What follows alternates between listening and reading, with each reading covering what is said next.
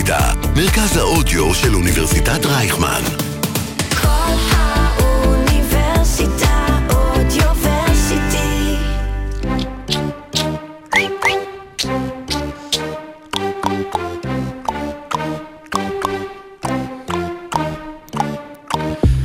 רגע לפני שנפתחות סדרות, סדרות הגמר האזוריים, אנחנו נפגשים כאן בעושים NBA, ואחרי שספגנו כל כך הרבה פציעות וכל כך הרבה דרמות, אז התקשרנו 101 לפרק 101 של עושים NBA כדי לבוא ולעזור לכם, להגיש לכם סוג של עזרה ראשונה, בתור הכנה לסדרות שיכריעו מי תהיה האלופה החדשה של עונת 2022. אז מה יהיה לנו בפרק? ממש עוד רגע סורוקו יספר לכם את זה ב starting 5 שלנו, כל מה שאתם צריכים לעשות זה להתרווח, להגביר את הווליום, ובין לבין אולי להשלים שוב שעות שינה עד שנסיים את הפתיח הזה, כי כולכם עייפים מהפלייאוף הזה. פרק מספר 101 של עושים NBA, יצאנו לדרך. פיקי פיקי. הגולשים? מודים לך על זה, כן. בעלי ה-OCD. הם ממדינות ה-OCD?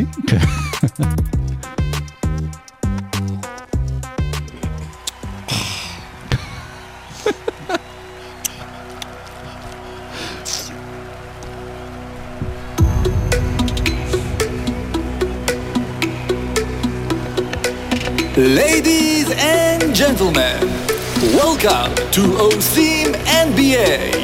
Here are your starting five. פרק האקסטרה של Winning Time, האם פט ריילי שוב ינצח את הסלטיקס או שהפסל של רד אורבך ידליק סיגר? מי יזכה בתארים על שם לארי בירד ומג'יק ג'ונסון? האם שחקן מהסלטיקס ולוקה מג'יק? המאבריקס נכנסים עם We Believe לסדרה נגד גולדן סטייט. בפרק 101 כמו שאמרת נזמין אמבולנס לבדוק האם פיניקס עדיין בחיים. תזמינו לי אמבולנס. לה לה לה לה, לה לה, לה. ואורח מיוחד שיעזור לנו לנתח מה יהיה עם פילדלפיה 76ers. יפה מאוד. כן. היי משה, אני אתחיל איתך, מה נשמע? פיד מאבס, תקשיבו, זהו, אנחנו רואים אני... בוא עברו ספר עליי, מה אה, שסיפרת לי הרגע פה מחוץ אה, לאולפן, אני ספר כבר לכולם. אה, אני כבר יום וחצי שומע פודים על המשחק של מאבס פיניקס, לא בגלל ש... רוצה לדעת משהו, אלא סתם זה כזה מין, איך אומרים את זה? חסות האוזניים, אוננות עצמית. נכון, כן, יפה.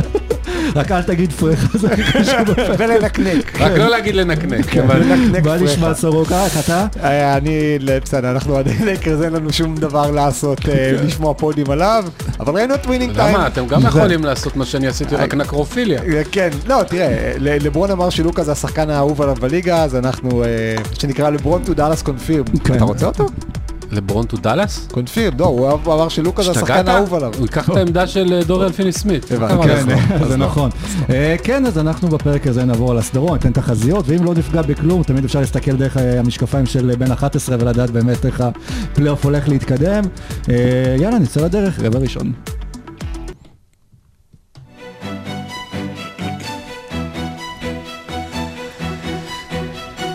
רבע ראשון, ההכנסה של המעבר הזה הייתה כמו הגנה במשחק המעבר של פיניקס במשחק 7. אז אה, טוב, אנחנו באוניברסיטת רייכמן, ובדרך כלל כשמתחילים קורסים אה, חדשים, אז אה, הקורסי מבוא הם קורס אה, 101, ובמקרה אנחנו על פרק 101, אז יהיה פה היום אה, מבוא, צריך לשמור קצת גם על רוח אקדמית. אה, יהיה לכם פה מבוא לקראת הסדרות האלה, אבל אה, גם קרה לנו הרבה עוד אה, לפני כן. אנחנו נתחיל אה, דווקא קודם כל עם גמר המזרח, נכון? אנחנו נדבר כלומר על הסדרה שבאה וגם ננתח קצת אחר כך בהמשך אה, מה היה קודם לכן. גמר המזרח, מיאמי נגד בוסטון, ראינו את זה גם אה, לפני שנתיים, ב-2020 בבועה, זה היה בדיוק אותו גמר מזרח. שתי קבוצות מגיעות אליו, מיאמי אולי קצת אחרי סדרה או דרך הרבה יותר קלילה, בוסטון סדרה ראשונה מפתיעה מאוד, סדרה שנייה עבדה קשה מאוד, ולאן הסדרה הזו הולכת? קודם כל אנחנו אחרי יום חשוב, יום קריטי, יום שבו כל עם ישראל, שמאלנים וימנים, חצרונים וקובי סוויסות, כולם ישנו.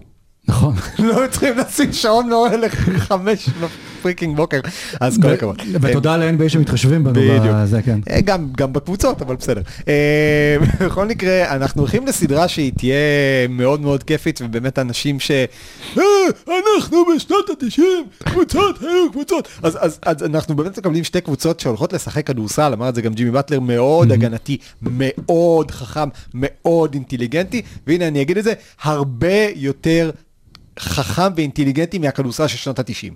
בדיוק דיברנו על זה לפני uh, כמה שניות. בשנות ה-90, 80, רוב הזמן, אם היית עוצר אה, שחקן באחד על אחד, היית משחק הגנה טובה. זהו, היה, היה מצ'אפים כאלה, היו בידודים, היית מצליח לשים גוף על שחקן, למנוע ממנו זה, לסגור אותו ריבונד, יופי, הגנה טובה. אלה שתי קבוצות שההגנה שלהן זה מלאכת מחשבת, שהיא הרבה יותר, גם אגב במערב, אנחנו נדבר אחר כך על דאלאס, אבל אה, ש- שכל הסכמות ההגנתיות שלהם הן כל כך מורכבות וכל כך כאילו גורמות לך לעשות דברים, שזה קרב מוחות אדיר בין יודוקה לבין ספולסטרה, שני שחקנים, שני מאמנים באמת, אחד מהם אמנם מאמן רוקי, אבל המון שנים כבר על הספסלים בליגה. בעיניי זאת הולכת להיות סדרה אה, מרתקת שתיפול ותקום. קודם כל, אני ממש מקווה שקייל לאורי מגיע עם hamstring תקין לסדרה הזאת, כי לראות את קייל לאורי ומרקוס סמארט אחד נגד השני, יש מצב שנשבור את שיא עבירות התוקף שנסחטות לסדרה במשחק הראשון שלה. אמ, אני חושב שמה שבאמת תלוי זה כמה שחקנים במיאמי יצליחו להביא התקפה לסדרה הזאת. ראינו נגד פילדלפיה באמת, לא קבוצת ההגנה הכי גדולה שיש אה, לליגה להציע. לא. אה, שני משחקים שבהם אף אחד חוץ מג'ימי באטר לא כלה סל, פחות או יותר. ודברים כאלה, מיאמי אין שום סיכוי שהיא תוכל לנצח את בוסטון, כי בוסטון פיתחה לעצמה זהות, בוסטון נראית עכשיו כמו that team, מבחינת, לא יודע אם to beat, אבל נגד, כאילו, כל הפלייאוף הזה, כל פעם כשלכוכבים לא הולך, מישהו בא. זה יכול להיות גרנט וויליאמס עם ה-7 מ-18 ששובר שיא במשחק 7, וזה יכול להיות פייטון פריצ'רד פתאום שעולה ועולה 24 שלשות, ואל הורפורד קולע 30, ו- וכל פעם בא מישהו אחר בדרק ווייט, כאילו, אתה לא יודע בבוסטון מאיפה זה יבוא לך, אבל אתה יודע שזה יבוא לך. ואתה יודע בבוסטון גם שבסוף ההגנה, ההגנה היא לא טובה, ההגנה תמיד תהיה שם, אז בדיוק. כאילו, אז אם, אם מיאמי לא מתעלים, משחק שמיאמי לא מצליחה בעצם אה, להתפוצץ התקפית, מיאמי בעיה. בדיוק. זה הגנה מספר 1 מול ההגנה מספר 4, העונה בליגה. אני שמח שהזכרת את אה, לאורי נגד בראון, כי אני... נגד נגד סמארט, סמארט. סליחה, אני חושב שזה הולך להיות הפעם הראשונה ב-NBA, שהולכים לשרוק עבירת תוקף דו צדדי. אבל, אה, אבל מעבר לזה, כן, אני מאוד מסכים. אני חושב שאם המשחק באמת יידרדר לפנטינאיקוס נגד לימוז', אה, פצינקוס אולימפיאקוס, אפילו. כן, 83-79 כאלה, אני חושב שבמצב כזה למיאמי אין סיכוי. כי בהתקפה העומדת, אה, אני, לא, אני לא רואה אותם עושים הרבה, אה, והם צריכים כאילו אה, לתקוף את בוסטון במתפרצות, כי שם זה כאילו נקודת התורפה, כי בהתקפה עומדת ראינו אה, גם ברוקלין וגם מלוואקי מאוד מאוד מאוד קשה לשבור את המבצר שבוסטון בונה, וצריך אה, לכפות עיבודים, לרוץ, אה, לקחת ריבאונד התקפה, במה דה ביו הולך להיות מאוד קריטי פה, בצורה, במידה מסוימת הוא יעמיד להם אתגרים כמו יאניס, ואולי אפילו יותר, כי הוא באמת חי מתחת לסל, וזה זה מה שמיאמי צריכה לעשות, ויהיה להם מאוד מאוד קשה, כי גם בוסטון באה במומנטום מטורף. כן, ומומנטום מטורף, אבל גם הרבה עייפות, כמה היא תשפיע, או שהעובדה שיש לה שחקנים חוץ מהורפורד, בוא נגיד אה, צעירים שם, זה פחות ישפיע, גם מבחינת פציעות, גם דברים כאלה. יש אגב רק סטטיסטיקה בנושא, אה, אני חושב שביל סימונס אמר את זה לריאן רוסילו ב pod שלו, שיש איזו סטטיסטיקה ש-68% מהפעמים שקבוצה הגיעה למשחק, למשחק אחרי משחק 7 מול הקבוצה שנחה, אז הם הפסידו. כאילו לא משנה בית או חוץ, אז, אז, אז כנראה שיש לזה הרבה מאוד uh, השפעה. אבל לבוסטון יש את הלוקסוס של להפסיד משחק אחת, אה, גם במקרה כזה, כי הסדרה מתחילה במיאמי. ובוסטון יודעים שאם יוצאים מיאמי עם ספליט, עם אחת אחת, ה- הביתיות אצלם. כן. וראינו אמנם שהביתיות לא קובעת הרבה, כשבאמת אה, בוסטון במילווקי היו שם ארבעה ניצחונות חוץ בסדרה של שבעה משחקים, אבל אה, בסופו של דבר, כשמסתכלים על זה, אז אתה אומר, אה, העייפות לא יכולה, לא, לא באמת מאוד פקטור. אה, אלא אם אתה מחשיב את זה שגם הייתה להם טיסה ארוכה מבוסטון למיאמי, בסדר, אבל, אני חושב שמבחינת העייפות, רוב השחקנים של בוסטון צעירים, על הורפורד אה, חוזר לפלורידה, המדינה שבה הוא אה, לקח אליפות מכללות, ועל הורפורד הוא אולי רעב יותר מכל השחקנים הצעירים של בוסטון, כי הוא יודע שבאמת לא נשאר לו הרבה לקריירה, וזה מקום שהוא אה, יכול... אתה יודע, לא יודע אם לסגור קריירה, אבל לקחת אליפות שכל כך חסרה לו, כי הוא כל כך הרבה שנים הוא היה טוב, אבל לא מספיק טוב. כן. והנה, יש לו הזדמנות, בטח כשאתה מדבר על הדה-ביו. אה, מה עושים מול במה דה ביו? אז לבוסטון יש את אל הורפורד, ש, שאם דיברנו על שומרים שמסוגלים לעצור אנשים באחד על אחד, אני לא יודע כמה אנשים בליגה עושים את זה הרבה יותר טוב מאשר אל הורפורד מול ביגמן. ודיברנו כבר על זה שלהעביר את הורפורד, לשמור על ה big man של הקבוצה השנייה ולשים את רוברט וויליאמס לעשות safety, זה מה שהציל לבוסטון את העונה.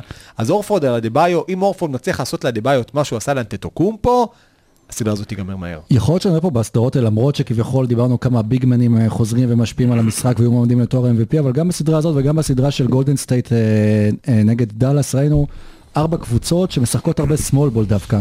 כלומר, שזה סגנון המשחק שם, אז יכול להיות שאנחנו נראה את זה גם בסדרה הזאת וגם בסדרה של אה, מצ'אפים כאלה מעניינים. תראה, זה לא בדיוק small ball, כי אורפורד זה, זה לא- לא בדיוק שמאל, ובאמו דה ביו בטח, אה, זאת אומרת, אולי הוא שמאל יחסית לאמביד, אבל מי לא? אה, וגם באם זה לא שהוא מרווח את המשחק מבחוץ, כן? אה, מיאמי בכלל, בתיאוריה, יש לה קלעים נהדרים, כמו שטרוס ודנקן רובינסון ז"ל, אה, או לפחות ככה זה נראה, אבל, אבל, אבל יש להם גם שחקנים כמו באטלר ואדה-ביו, שלא... לא יודע אם לא יקלעו, לא יזרקו מבחוץ, אז, אז יש קצת אה, פקק שם אה, בפנים, ואצל בוסטון אה, אין את הפקק הזה, כי, כי כולם, לרבות ובמיוחד גרנט וויליאמס, יכולים אה, לקלוע. והזכרת את דנקן רובינסון, אז בוסטון גם אמרתם קודם לכן שתמיד יודעים להביא את את השחקן האקסטרה, אם זה אל הורפורד, אם זה גרנט וויליאמס, אולי עכשיו אז במיאמי דנקן רובינסון צריך איכשהו למצוא את הדרך להחזיר אותו לרוטציה, עוד קלעי, עוד משהו שירווח את המשחק, עוד איזשהו איום על, על אה, בוסטון? הבעיה של דנקן רובינסון היא שמיאמי מצא דנקן רובינסון דנקן טוב ממנו שקוראים לו מקס סטרוס. אה, שהוא לא אותו volume shooter בהתקפה, למרות שאגב, הסתכלתי על זה היום, היה לו באמצע דצמבר איזה, לא יודע, איזה חמישה משחקים שהוא עשה בהם. משהו כמו 60 אחוז לשלוש באיזה 7-8 ניסיונות למשחק, אז, אה, או 40 ומשהו אחוז לשלוש, אז, אז כאילו שטרוס אמור, סטרוס אמור בגדול לעשות את זה, הוא פחות כאילו הוא רץ דרך חסימות כמו רובינסון וכאלה, והבעיה עם רובינסון שבאמת הוא פשוט לא עושה הגנה טובה. ו- ונגד בוסטון, כמו שראינו במילווקי, ברגע שאתה, יש לך חוליה חלשה אחת בהגנה, יענישו אותך. ו- ולמיאמי גם ככה יש את טיילר הירו, שהוא לא השחקן הגנה הכי טוב, ו- וקבוצות כבר ניצלו את זה, אז אני לא יודע, רובינסון הוא, הוא קצת בעיה. בעיה שנייה של דנקן רובינסון זה שוויקטור אולדיפו כשיר.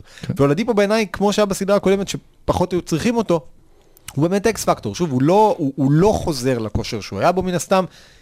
לתת הגנה טובה על בראון, 10 דקות פה, 15 דקות שם, לתת איזה ספרט של 8 נקודות פתאום באיזה דקה כן, כשהתקפה איזשהו תקועה. משחק אחד טוב אפילו שיכול בדיוק. להשפיע על הסדרה. ו- ו- ו- והולדיפו ושטרוס פשוט דחקו את רובינסון החוצה.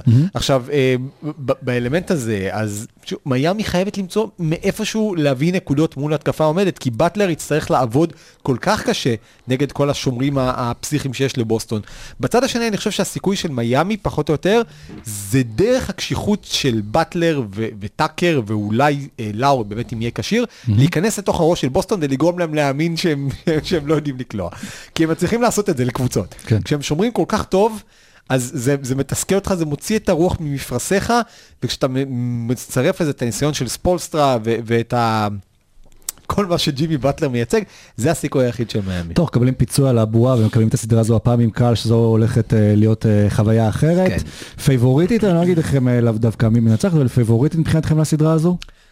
אני חושב שבוסטון, קבוצה כאילו שמעיפה את האלופה, מבחינתי זה קצת כמו בהיאבקות, שאתה לוקח את כן. החגורה, אז WWE. אה, בעיניי בוסטון, שוב, אני לא אגיד שאני אופתע אם היא לא תעלה לגמר, אגב, אם מידלטון משחק, עוד נדבר על זה, אז אני חושב שבוסטון עפה בשישה משחקים, עם כל השבחים שהתרנו עליהם, כי יאניס, אבל אה, אני חושב שבוסטון. כן, אני לא, אמרתי את זה כבר, לדעתי, קודם, אני לא מתרשם מההתקפה העומדת של אה, מיאמי, ואני חושב שבוסטון תכפה עליהם הרבה מאוד אה, משחק חפירות, ובזה לבוסטון יש יתרון. אוקיי. אה, מי שתנצח בסדרה הזאת תקבל אה, גביע חדש, אה, יש את הגביע האליפות, שזה של, על שם לארי אובריין, ועכשיו יש את גביע אלופת המזרח וגביע אלופת המערב. כן. יש את גביע אלופת המזרח על שם בוב קוזי, נכון. ואת ה-MVP למצטיין של גמר המזרח, שזה על שם לארי ברד, ש... באופן מפ- מפ- מפתיע, יכול להיות ששחקן מבוסטון ייקח אותו, שזה מאוד מפתיע יחסית לזה שמתוך 74 גמרים במזרח, בוסטון שיחקה נכון. בחצי מהם. אז, אה, ופט ריילי כן. לא מצליח לברוח אה, מלארי ברד, וגם זה, כאילו, כל מקום בקריירה שלו, וזה גם אה, זמן לדבר על הסדרה שהסתיימה השבוע, על, Winning Time, סדרה של HBO, שמספרת בעצם על ה eighties, על הלקרס של ה eighties, מספרת את העונה הראשונה שם, שמג'יק ג'ונסון מגיע לקבוצה, כבר הודיעו שתחודש לסדרה שנייה, צפית בסדרה, צחוקה, איך נהנית? גם אתה צפית, לא? אני גם צפיתי. אני חושב שאוהדי לקרס רבים התעצבנו על הסדרה הזאת, בעיקר כי היא פגעה במחמל ליבנו ג'רי ווסט, כן. באמת הציגה אותו בצורה רוב למרות שהיה שלב בסדרה כאילו ש... שזה קצת התהפך, שפתאום, כן, נכון. פתאום הוא הפך להיות קצת יותר אה, רצ- רציני ופחות אה, דרמטי.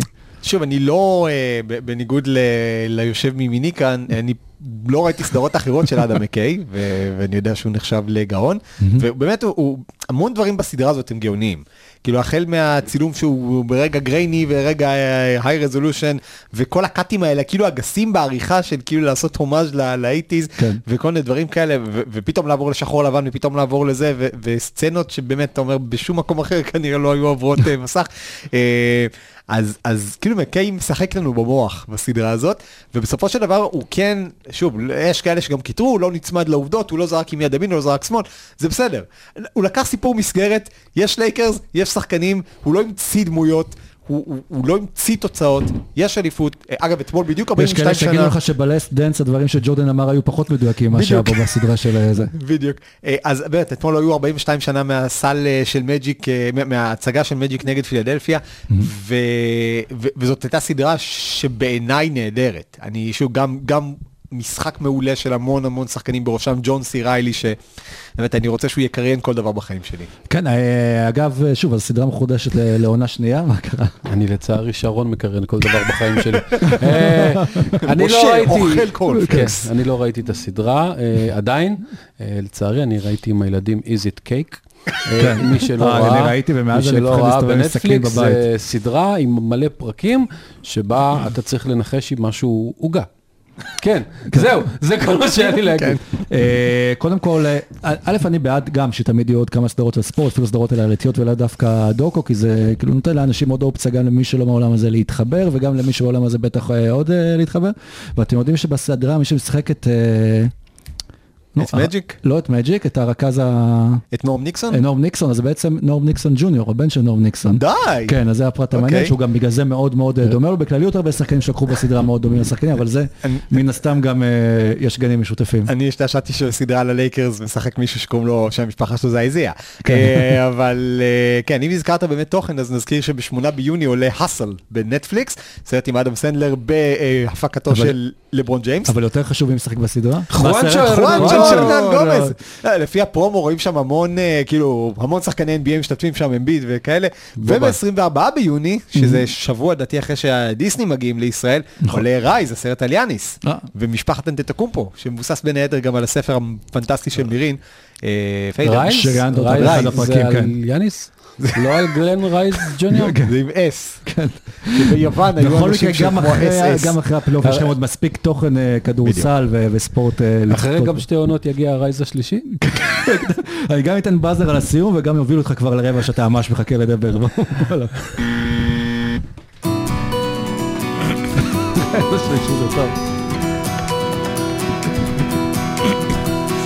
רבע שני. אני הולך. להכין פויקה. כן, למה? All Rise, אנחנו ברבע השני, ועכשיו אנחנו נדבר אה, על הסדרה השנייה, ואולי הסדרה, כלומר שהמפגש שם הוא הכי מפתיע מכל מה שחזינו לפני הפלייאוף. גולדן סטייט שדי ציפינו שהם יגיעו לשם, גם איך שהפלייאוף התחיל וגם אה, במהלך אה, העונה. ובצד השני, עושה דרכה ככה לאט ובבטחה, דאלאס, שפשוט מאוד בשבעה משחקים מנצחת את הקבוצה שבמקום הראשון בליגה מבחינת ניצחונות, במשחק האחרון באמת, אחד המשחקים, לא יודע אם נגיד היסטורי או לא, אתה עוד מעט אה, תחליט אה, בשביל אה, כולנו, משה, פשוט מביסה אותה בפיניקס, ככה כבר על גבול החמישים הפרש המשחק היה, לוקה משתלט על המשחק מהרגע הראשון ומראה שהוא נולד לרגעים הגדולים האלה, הוא נולד ל elimination games, ונראה לי שהרבה אנשים אחרי הסדרה הזאת אומרים כאילו, אוקיי, אני לא בטוח שאני רוצה להמר נגד לוקה, גם בגמר. אה, כן, תשמע, היה כיף. אה, זה כן משחק היסטורי, למרות שכאילו, אתה יודע, מי שאוהד ניטרלי שהיה צופה כזה ואומר, וואי, משחק שבע יהיה מותח, יהיה זה, ואחרי רבע שעה אה, נגמר המשחק, אבל אה, אבל זה כן היה משחק היסטורי, כי פיניקס הייתה קבוצה לא סתם טובה, אה, היא הייתה קבוצה מעולה ש, שגם שמרה על יציבות מדהימה כל הזמן. כל משחק במהלך העונה, ידעת מה אתה מקבל מהם, ידעת שאם אתה חס וחלילה מגיע למשחק צמוד נגדם, אתה מפסיד. אה, ידעת שהם לא מתפרקים, היה להם הפרש ממוצע של 12 בניצחון, משהו, הם לא מתפרקים נקודה. הם היו קבוצת הקלאץ' הכי טובה כן, ולבוא למשחק שבע, בבית, שלכאורה אף אחד מהשחקנים שלך לא פצוע ולא מת, אחרי זה התחילו סיפורים על הקוואד של פריסק, לא, כולם שיחקו וכולם נראו בריאים למדי.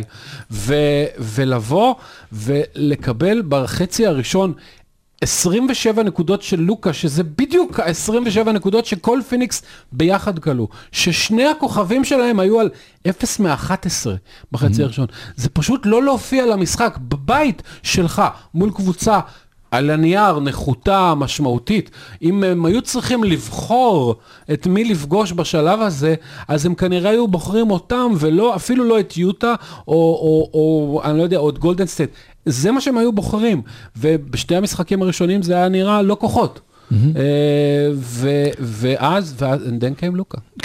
אבל יכול להיות באמת, אבל דיברת על יציבות, שדאלאס, מה שלוקח אותה הלאה זה היציבות, ואולי אפילו כמו, ב, כמו בסרט מאניבול, פשוט ידעו לשים את השחקנים הנכונים, כמה שאמרנו, שחסר לוקה עזרא פה, חסר לוקה עזרא שם, ואמרת, את השחקנים הנכונים ש, שמביאים גם את היציבות וגם ממש את מה שהם צריכים לסדרה, וג'ייסון קיד יודע להשתמש בהם, נכון?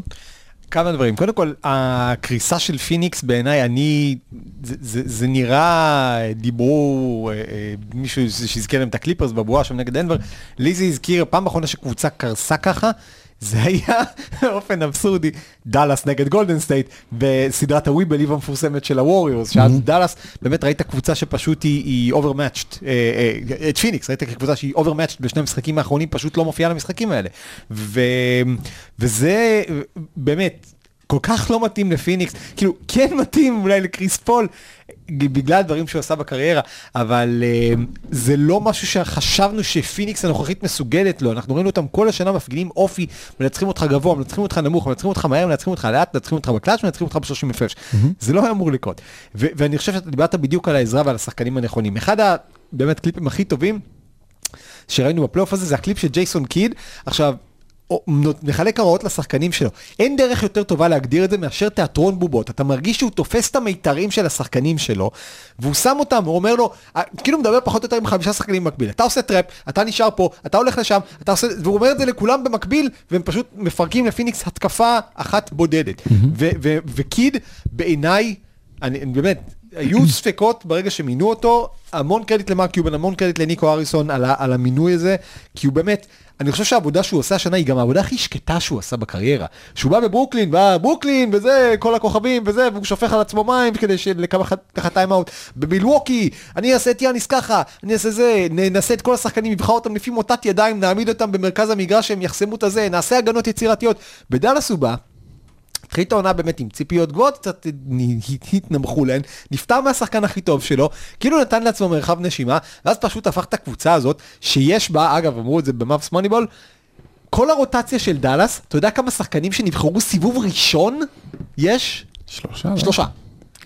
שזה בסדר, לוקה, אתה שואל בתור כן, אוהד, אה, דאלאס. לוקה היה שלישי, פרנקי ניליקינה היה שמונה, ורג'י בולוק היה 25. כל השאר סיבוב שני או לא נבחרו. ומה הקטע עם רג'י בולק, שעכשיו זה רג'י בולק הפך להיות, זה כאילו השוקר שם לב? אה, ועכשיו זה בולוק? רג'י בולוק. כי זה בולוק של דאלאס שהניקס כן. החליטו לוותר על שני השחקני ההגנה הכי טובים שלהם, גם הוא וגם נטיליקינה, שראיתי שהחזיק את דווין בוקר בסדרה הזאת על שלוש מ-40, וזה באמת כאילו לקחת שחקנים שבאמת אף אחד אחר לא ראה בהם כלום, ולתת להם תפקידים. כל הרוטציה של דאלאס היום זה, זה שני stretch centers שאחד גם שומרים, ברטנס זה חצי stretch center.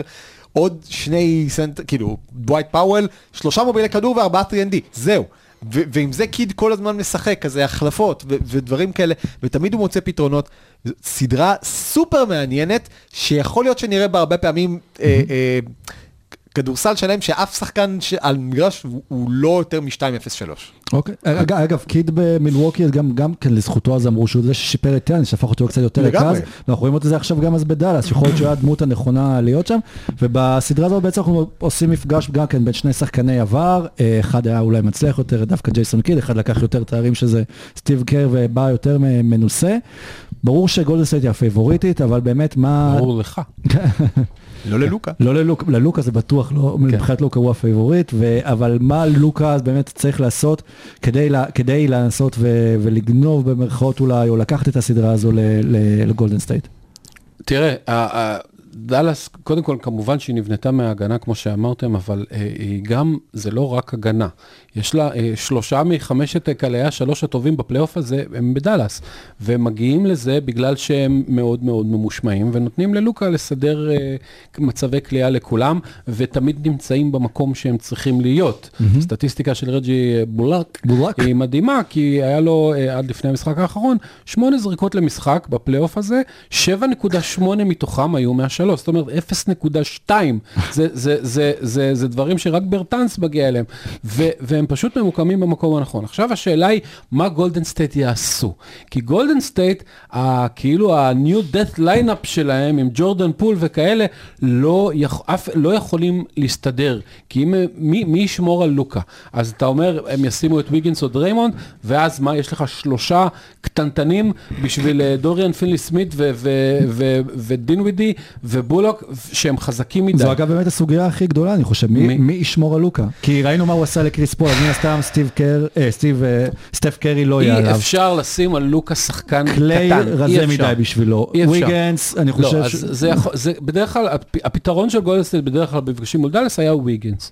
אה, וויגינס יכול לעשות משהו, יש לו את הפיזיות ואת האתלטיות בשביל כן לעשות משהו. וזה שחקן שאתה גם יכול להקריב, להעיף אותו בהגנה בשביל להקריב אני, אותו ל- אני לא לאחר כך. חושב שיש לו את אה, אינטליגנציית המשחק. בדיוק. יש לו את הנתונים הפיזיים, אבל אני לא חושב שיש לו את האינטליגנציית משחק. אז מה שאפשר, מה שיכול לקרות זה יהיה דריימונד גרין, ואז כל פעם דאלאס יביאו מישהו לחסימות בשביל אה, לנסות לשחרר את לוקה למי, על מישהו אחר, ודריימונד גרין לא יעשה חילופים אוטומטיים, אלא יילחם וירוץ דרך חסימות, ויצא בשש עבירות בחצי. אז זהו, זו הש...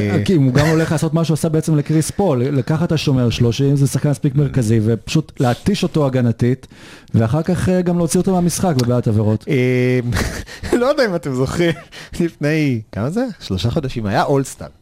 כן. לוקה דונצ'יץ' לא פתח בקו האחורי של המערב באולסטאר. אנדרו ויגינס פתח בחמישייה של האולסטאר.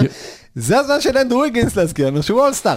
אנדרו ויגינס לא טוב בפלייאוף הזה, אבל כשאנדרו ויגינס היה טוב, בחצי השני נגד ממפיס, זה היה אחד הדברים שהביאו לגולדן סטייט את המשחק. באמת, היה שם קשה, קשה, קשה, והיו שם דקות שהם לא הצליחו לקנות סל, ואנדרו ויגינס היה מציל אותם אה, אה, בריבאונדי התקפה, בשלשות גדולות, ו- וגולדן סטייט חייבת את אנדרו ויגינס בשני צידי המגרש בסדרה הזאת. וואו, לגולדן סטייט אין אף שחקן שמסוגל לעצור את לוקה. ואני לא יודע אם יש להם טקטיקה לעצור את לוקה. לעצור את ג'יילן ברנסון, אני חושב שהם יכולים, וזה מאוד מעניין לראות מתי גרי פייטון השני אה, יחזור, אם יושב במרפק, על פניו לדעתי הוא לא אמור לחזור לסדרה הזאת, אולי באמצע שלה. אם הוא היה חוזר הוא היה נותן פתרון. אגב, טים הארדוויי לא אמור לחזור עדיין, נכון? הוא... כאילו, שאלה גם אם הוא חוזר, זה בכלל נכון לרוטציה, לדעתי לא, כי הוא לא שומר. הורס יותר, כן. לא, לא, לא. לא, אבל אני חושב שאחד משחקני המפתח בסדרה הולך להיות דווקא מקסי קליבה. כי אה, ברגע שהוא קולע טוב, והפלייאוף הזה הוא קולע נהדר, בחודשיים לפני הפלייאוף הזה הוא קלע 19 אחוז, ברגע שהוא קולע טוב, אז באמת מסביב ללוקה יש ארבעה קלעים, ואין מה לעשות מולו כי הוא תמיד ימצא מישהו פנוי. אם מקסי קליבה לא טוב, או יוצא, או, וגם מקסי קליבה אגב הוא שומר פנטסטי, אז אם צריך לשחק את דווייט פאוול, זה לא סדרה בשביל דווייט פאוול, אלא אם כן כבון לוני משחק, ואני מאמין שהדקות שלו יהיו אה, הרבה יותר אה, מועטות מבסדרה הקודמת. אני חושב שאם קליבה משחק טוב, אז, אז לדאלאס אה, יש סיכוי לא רע בכלל בסדרה הזאת. אם קליבה לא ישחק טוב, ונראה הרבה דקות של, אה, אה, של אה, פאוול, אז אה, אז יהיה יותר קשה. אז אנחנו מדברים על מאצ'אפים הגנתיים, אז באמת בצד של גולדן סטייט, איך, דאלאס עוצרת את אה, סטף, איך דאלאס עוצרת את קליי, איך דאלאס עוצרת את ג'ורדן פול, יש את השחקני הגנה. כן, קודם כל לגולדן סטייט יש היום גלריית אה, 6-7, 6-8 כאלה מאוד מרשימה, גם דריימונד גרין, גם אנדרו ויגינס, גם אוטו פורטר ג'וניור וגם ג'ונתן קומינגה, שלא הייתי ישן עליו בסדרה הזאת, כי... לא הייתי ישן עליו דאלאס- בכלל, זה לא בכלל, לי לא, נוח. לא, לא. לא, זה של המינח. גם לא הטעם שלי. כן. לא, אתה- לא, לא שיש משהו רע. אה, רק אומר, זה- כואב. אה, כן. קומינגה. ג'ונתן וגם ג'ו לקח, כן. ג'ו- ג'ונתן, ג'ו לקח, יהי שם אה, אה, סטף קרי, מה- שדאלאס הצליחה לעשות מצוין. נגד פיניקס זה להכיל את הקבוצה היחידה בליגה ש... לא, לא קבוצה היחידה, אבל קבוצה שהולכת לחצי מרחק כפילוסופיה. דאלאס הצליחה להכיל את זה מצוין, כי היא בדיוק יודעת לחכות להם באזור הזה של העונשין ולפקוק. לגולדן סטייט יש, אה, אה, אה, זה, זה, זה טיפשי להגיד את זה על גולדן סטייט, אבל, אבל השלישיית קלעי השלשות שלהם אולי הכי טובה בליגה, כשאתה לוקח את זה ביום אובייקטיבי, יהיו חייבים לקלוע את השלשות שלהם באחוזים גבוהים, ולא את השלשות מהקשת, אלא שני מטר מאחורה. כי ברגע שאם באמת הם הצליחו לקלוע את השלשות מטווח רחוק, זה יכול לפתוח את ההגנה של דאלאס, להכריח אותה להימתח, ואז לסדר באמת את הארבע על שלוש הזה של דריימונד גרין, ולסדר את החדירות לסטף, ולסדר את החדירות לג'ורדן פול, ו- וזה משהו שמבחינת גולדן סטייט הוא מאוד אה, אה, קריטי, אם הזריקות האלה ייכנסו או לא. אה, ממש אני- שלח תמונה של. הבנתי. מזל שזה פעם לא. מצולם, כמו כן. עם האקורדיון של כן, שרון. אה, נשים את הניה. נעלה את זה אחר כך, אבל... או ברשתות. שלא. אה, בכל מקרה, לגולדן סטייט יש המון המון כלי נשק שיודעים לקלוע מבחוץ, הם יהיו חייבים להיות שם. פיניקס במשחקים הגרועים באמת שלה, לא הצליחה לקלוע מבחוץ בכלל, זה לוקסוס שהיה למבריקס נגד פיניקס, לוקסוס דונצ'יץ'. לוקסוס דונצ'יץ', ווריורס יצטרכו את סטף, ויצטרכו בעיקר במשחק 6, אבל גם במשחקים אחרים את קליי, ויצטרכו את ג'ורדן פול. מבחינת, מבחינת גולדן סטייט, לדעתי יש המפתח הוא ג'ורדן פול. כי אם ג'ורדן פול על המגרש, לוקה יהרוג אותו. והשאלה היא כמה הם יצליחו למנוע את החילופים של אה, לוקה על אה, ג'ורדן פול, כי ג'ורדן פול, לא, זה לא סוד, לא ממש טוב בדיוק בהגנה, ו, ו, וזה לא יעזור, הוא יקלע 25 נקודות בצד אחד ויחטוף 30 בצד השני. אם הם יצליחו איכשהו, האסטרטגיית ההגנה שלהם תהיה איכשהו לא להביא את אה, לוקה לג'ורדן פול, אז הוא באמת יכול להיות אפקטיבי בצד השני. אבל אם הם לא יצליחו בזה, אז, אז, אז הוא, הוא לא יראה הרבה דקות בסדרה הזאת, ו, וחבל, כי הייתה לו עונה נהדרת. לא, ההיסטוריה מספרת על אה, לא בדיוק ב regular seasons, אבל גם שלברון עשה את הבלתי אפשרי עם קליבלנד אה, והגיע, הצליח להגיע לסדרת אה, גמר, כנ"ל עם קווין אה, דורנט בזמנו עם אוקלאומה, אולי זו העונה של לוקה? אצל, אה, האמת שכן, זו עונה הרביעית. כן. עונה האחרונה של חוזה ארוך. כן, עונה. רביעית. הוא- תראה, הוא יכול. אני, אני שוב, אם אני צריך להילחץ את הקיר, ואי אפשר להמר על תיקו, ובהמשך, מכיוון שמעניין אתכם מה אמר בן 11, אז יש לו חתולה שהוא כזה, שתמיד פוגש בדרך חזרה מהתנועת נוער, והוא שאל אותה, והיא אמרה שהיא לא יודעת, אבל היא מאוד צמוד. אז החתולה צודקת. שוב, אם היא הייתי גרה צריך בדירה, זה- זה חתולה מהדירה להשכיר? יכול להיות. כמו פולה אה, תמנון. בדיוק, פולה החתולה. או קריס אה, פולה תמנון אולי. קריס פולה תמנון. אה, אני חושב שהסנס אוף ארג'נסי של גולדן סטייט כן ייקח במשחק השביעי, ו... אבל שוב, שום דבר לא יפתיע כבר עם לוקה, כולל גמר, כולל אליפות. טוב, אדם סילבר כבר מראייר על סדרה של לוקה נגד בטוח לוקה מג'יק. כן, שהוא בדיוק, שהוא ישמח ל... לשבעה משחקים. משה? סטף יהיה חייב להיות השחקן הכי טוב בסדרה בשביל שגולדן סטייט ינצחו, ואני לא חושב, אה, זאת אומרת, יש לו את זה עדיין למשחק או שניים, אני לא יודע אם יש לו את זה לסדרה שלמה עדיין, הוא כבר 34 כבר, לא? כן, ראינו אותו במשחק האחרון גם נגד ממפיס, שהוא פשוט אה, יורה רקטות אה, לתקרה שם כן. באולם. אז אה, לא- מילה על ממפיס לקראת הקיץ על? ממפיס? כן. טוב, לא... לא, מה, מה, אה, כאילו, באמת, האמת שהיא כזה היציאה הכי חלקה ונעימה כזה מהפלייאוף, כאילו, אני חושב. שממפיס אה, בסוף הדבר שהם הכי למדו מה- מהסדרה הזו זה שכאילו שהם צריכים מן הסתם את ג'ה מורנט אבל אולי צריך קצת להוריד את התלות בו גם בזמן שהוא כן משחק כי יש מספיק אה, שחקנים מסביב שיכולים לעזור ו- ולתרום לו ובדרך לקיץ חשוב לשמור על טיוס ג'ונס שזה נראה משימה כאילו קשה מאוד. יש יותר סיכוי שדאלאס ינצחו את אולי גולדן סטייט מזה ו... ואולי- עוד למצוא את השחקן המתאים לשם. אבל זהו, אם יש מישהו שאנחנו סומכים עליו, זה זאק ליימן, מנג'ר השנה ב-NBA, שהוא ימצא שחקנים שיתאימו.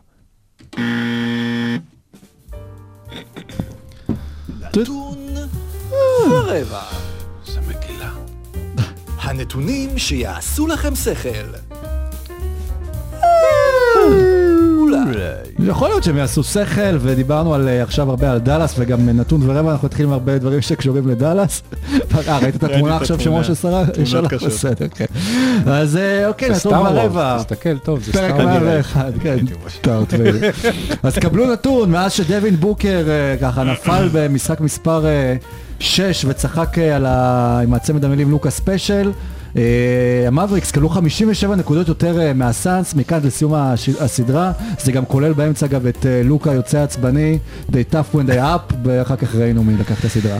קבלו נתון, מילווקי 2020, יוטה 2021 ופיניקס 2022, אף קבוצה שסיימה עם המאזן הטוב בליגה בשלוש השנים האחרונות לא עשתה גמר אזורי. אם יום אחד במשחק טריוויה ישאלו אתכם מי השחקן עם הפלוס מינוס הכי גבוה במשחק 7 אי פעם, אין שום סיכוי שתדעו שזה היה רג'י בולוק עם פלוס 44. אבל אולי זה הרג'י בולק! בולק! קבלו את הנתון הבא, קריס פול הפסיד בארבעה משחקי שבע רצופים, המאזן שלו כרגע בקריירה הוא שלושה ניצחונות וחמישה הפסדים ב game גם- 7. והוא גם השחקן היחיד שהפסיד חמש סדרות של שבעה משחקים שבהן הוא הוביל 2-0. לוקה דונצ'יץ' במשחקי הדחה על 38.3 נקודות, אני אחזור על זה שוב, 38 נקודות למשחק במשחקי הדחה. שזה נחשב הרבה והוא עוד אפילו נח, שזה נחשב הרבה. והוא אפילו נח. בכל הרבע הרביעי במשחק ירד שלו. לו הממוצע אחרי המשחק. זהו. הוא- היה על 39 פלוס, ובמשחק הזה הוא היה חלש, רק עם 35 נקודות. אז קבלו אה, עוד נתון, ה-30 נקודות של ספנסר דינווידי במשחק המכריע ממקמים אותו במקום השני בהיסטוריה בכמות נקודות מהספסל במשחק 7. אה, דאלאס כמובן יצטרכו אותו גם בסדרה, אדי ג'ונסון אגב, ממוקם במקום הראשון עם אדי, 34 אדי. ואפילו אה, ריטווט את הנתון הזה. מטורף. אה, דאלאס מאזן 4-0 כשעוד שחקן מלבד לוקה קולע מעל 25 נקודות במשחק. יאניס אנטטקומפו הוא השחקן הראשון בהיסטוריה שמסיים שתי עונות פלייאוף רצופות עם לפחות 30 נקודות, 10 ריבאונדים וחמישה אסיסטים. ודילגת על תשע. כן, ועוד זה נתון של אה, דאלאס, אז אה, קבל. בסדרה נגד פיניקס, אה, לוקה קלע יותר נקודות מדווין בוקר, הוא מסר יותר אסיסטים מקריס פול, לקח יותר ריבאונדים מדאנדרה אייטון וחטף יותר כדורים ממיקאלה ברידג'ס. בכל 14 סדרות הפלייאוף האחרונות ששיחקו בחישוב לתוך העונה שעברה, אה, לדעתי היו 14, לא נכון. ניצחה הקבוצה שמסרה הכי הרבה אסיסטים במהלך הסדרה. share the ball, share the ball. share the ball. קבלו נתון, ג'ייסון טייטום בגיל 24 שיחק כבר 61 משחקי פלייאוף, שזה בדיוק כמו דמיאן ליארד, שבן 31, והוא לא, 75. הוא לא טופ 75 שחקנים בהיסטוריה, לא משנה מה תגידו. אפשר להחליף אותו בטייטום עכשיו? אה, אפשר, אגב, תוותר על 13 כי אה, 13 אמרנו. אגב, אה, סטף אה, קר הוא הנציג היחיד מה-75 שנמצא בפלייאוף הזה, וזה רק בגלל. שבחרו אנשים אה, לא נכונים אולי ל... שנשאר אולי בפלייאוף. שנשאר, שנשאר, שנשאר, שנשאר. אה. אגב, ארבעת השחקנים שסיימו ראשונים ב-MVP נשארו בחוץ. אה, ארבעת, אה נכון, נכון. יוקיץ', יאני- יוקי- יוקיץ' אמביד, יאניס ולוקה, ובוקר. אוקיי, אז אמרנו שעל גרנט וויליאמס כבר דיברנו, אז הנה קבלו עוד נתון במהלך ה- כל העונה הרגילה, פלוס בפלייאוף, מילווקי שהחזיקה בהתקפה השלישית בטיבה בליגה, קלעה רק, היו רק שלושה משחקים שקלעה בהם 90 נקודות ומטה, שניים מהם היו בסדרה נגד בוסטון, כשהשלישי היה במשחק השביעי. אגב, פיניקס לא קלעה מתחת ל-95 נקודות כל העונה, ואז עשתה את זה שלוש פעמים נגד דאלאס. האם הסלטיקס במסע נקמה, אחרי שהפסידו לברוקלין בפלייאוף 2021, הם ניצחו אותם בפלייאוף אחרי שהפסידו למילווקי בסיבוב השני בפלייאוף 19, הם ניצחו אותם בסיבוב השני. לאיזה קבוצה הם הפסידו בגמר המזרח של 2020? מיאמי היט. אני רציתי להמר על זה. יש לי נתון בונוס, כן. יאללה, תוסיף. שבוקר ולוקה, אם מצרפים את זה, זה בדיוק מה שאוהדי דאלאס הרגישו במשחק 7 בוקקה. רבע הבא.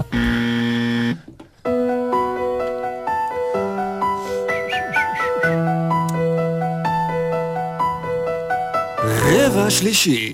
אוקיי, אז יש גם אה, צדדים פחות שמחים לחצי הגמר האזוריים, וגם אה, לשואה יש צדדים פחות שמחים. יש שלוש קבוצות עם PH בשם שלהן ב-NBA, כולן הודחו בחצאי הגמר האזוריים, אה, ו-PH אתם יודעים זה מידת חומציות, אז בממפיס הייתה ככה בסדר, עכשיו נדבר עם שתי קבוצות עם מידת חומציות גבוהה. אוקיי, ועכשיו זה. פיניקס, גם לכיסא שלך יש מידת חומציות גבוהה. נכון, אז, פיניקס בטוח לא... די עברה טראומה עכשיו במשחק השביעי אה, נגד דאלאס, גם בגלל ההדחה, גם בגלל הדרך שהיא הודחה בה, אה, וגם בגלל שהייתה בסוף הקבוצה עם המאזן הכי טוב בליגה, ועוד אחרי העונה שעברה, וזה שהצליחו להגיע לגמר, והם ידעו כבר שמילואקי גם הודחת, כאילו, היה כאילו הכל בנוי בשביל האליפות אולי של פיניקס והאליפות של אה, קריס פול, ועכשיו יש הרבה שאלות שונות בגלל הסדרה הזו. אחת, באמת, מה קרה בסוף שם? אומרים שאולי היו דברים שאנחנו לא יודעים בתוך חדר הלבשה שהובילו ליכולת המאוד נמוכה הזו שלהם במשחקים האחרונים, ובתוך זה גם התחיל כבר איזשהו שיח על דיאנדרה אייטון, שדיברנו על זה כבר מאמצע עונה, מרגע ש... או מהרגע שקריס פול בעצם קיבל חוזה מקסימום עד גיל 40, איפה היה כסף לאייטון, ונראה שזה מתחיל להשפיע עליו. אמ, כן, אני, לאחר הדחת הפיניקס הורדה לדרגת יוטה. אמ, היה לא מזמן איזשהו מקום שעשו אה, click bait באחת האתרי התקשורת, כתבו כזה, חברת הענק מתרחבת בישראל, מי מגייסת אלף עובדים חדשים, והייתה תמונה עם לוגו של NVIDIA. אז כמו, ששאל, כמו שעכשיו שאלת שאלה וכבר ענית את התשובה.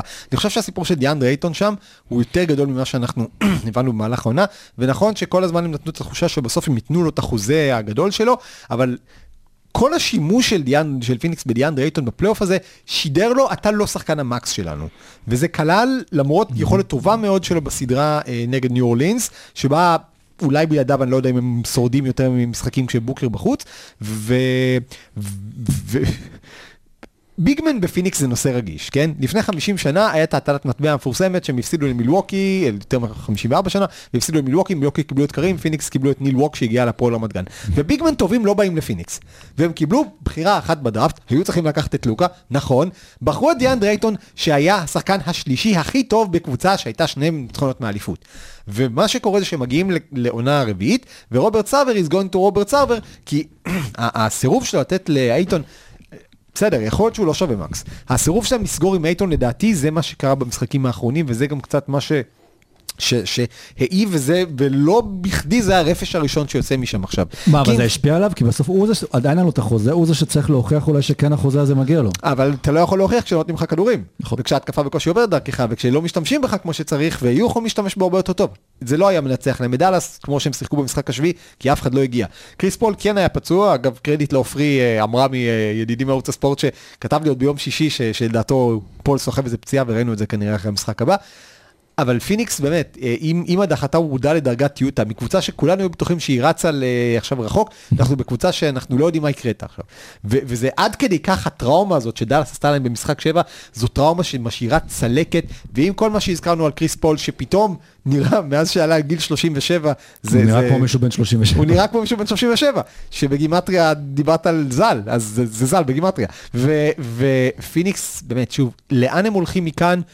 זה מועדון שעל פניו בשנים האחרונות נבנה נכון ועשה הכל נכון, והשאלה האם מהמורה אחת כזאת מסיטה אותך מהדרך, ואני חושב שעזיבה אפשרית של אייטון, תחזיר אותם אחורה, בדרך שאני לא יודע אם יוכלו קודם להתאושש כל הוא. לא שחקן חופשי, הוא restricted, וזה לא... הוא מסיים חוזה rookie, בסדר, אבל... הוא לא ייקח אה, את ה qualifying offer. לא. אה, כן, מי לא זוכר מי באיזה pod אה, זרק את הרעיון של דיאנדרה אייטון על רודי גובר, שיכול אולי מה זה לפתור... יעזור? לא, לא, מה זה יפתור? כי... מה זה יפתור? הגנה יותר טובה. זה רודי גובר שאנחנו מטנפים עליו שלוש שנים שהבן אדם לא אפקטיבי בפלייאוף. אבל ככה פיניקס שיחקו בלי להכניס כדורים פנימה לסנטר. אז מה הם צריכים? מישהו שיעצור בצבע, זהו. לא, אני לא חושב שזה מה שהיה פותר להם. זה היה- זה- הם היו עוברים לדאלאס עם רודי גובר? לא, לא יודע. לא, כי דאלאס משחקת five out. מה היית עושה עם רודי גובר? שם אותו באמצע ואומר, אני מבטל את ה goaltending ומוציא את הכדורים מתוך הטבעת? כן, זה בעיה. אה, אבל איפה יכול להיות אולי fit טוב לאייטון? אולי דווקא דאלאס, ואז להתאחד באמת עם החבר לדראפט 2018?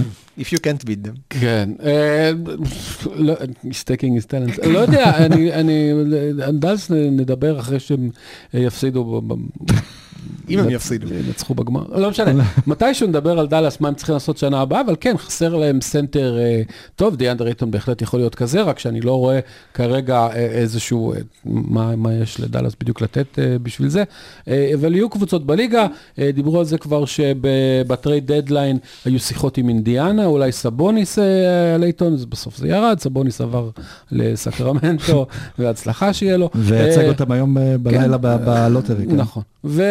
וזה, אני, יש, יש, יש over reacting למשחק אחד.